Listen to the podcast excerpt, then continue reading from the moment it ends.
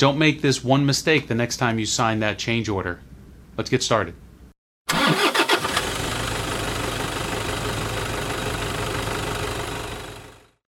Hi, everybody. My name is Alex Barthet with thelienzone.com.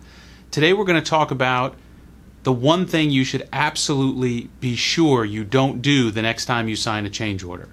So, let's talk about what a change order is and then what mistake you are probably making every time you sign a change order.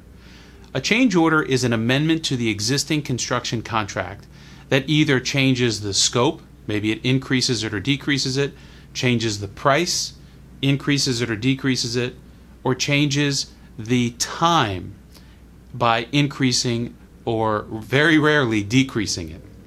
So when you look at this change order, typically you focus on two things the scope that changed and the price that changed. Most people ignore the time. There's a little blank sometimes in the change order document, and it has a spot for you to add days. And most people, they add nothing.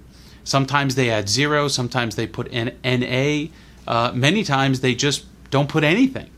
So here's the mistake that you need to avoid making the next time you sign that change order put in time, add time to your contract. Maybe it's two days, maybe it's five days. You know as much as I know that at the end of this job, you probably are going to be a little over what you originally contracted for. May not be your fault but use the change order process as a way to bank some days. Maybe you can get a day here, a week there, uh, two days there. Add them all up so that at the end of the job, when you get this uh, project over the finish line, you have some days of cushion.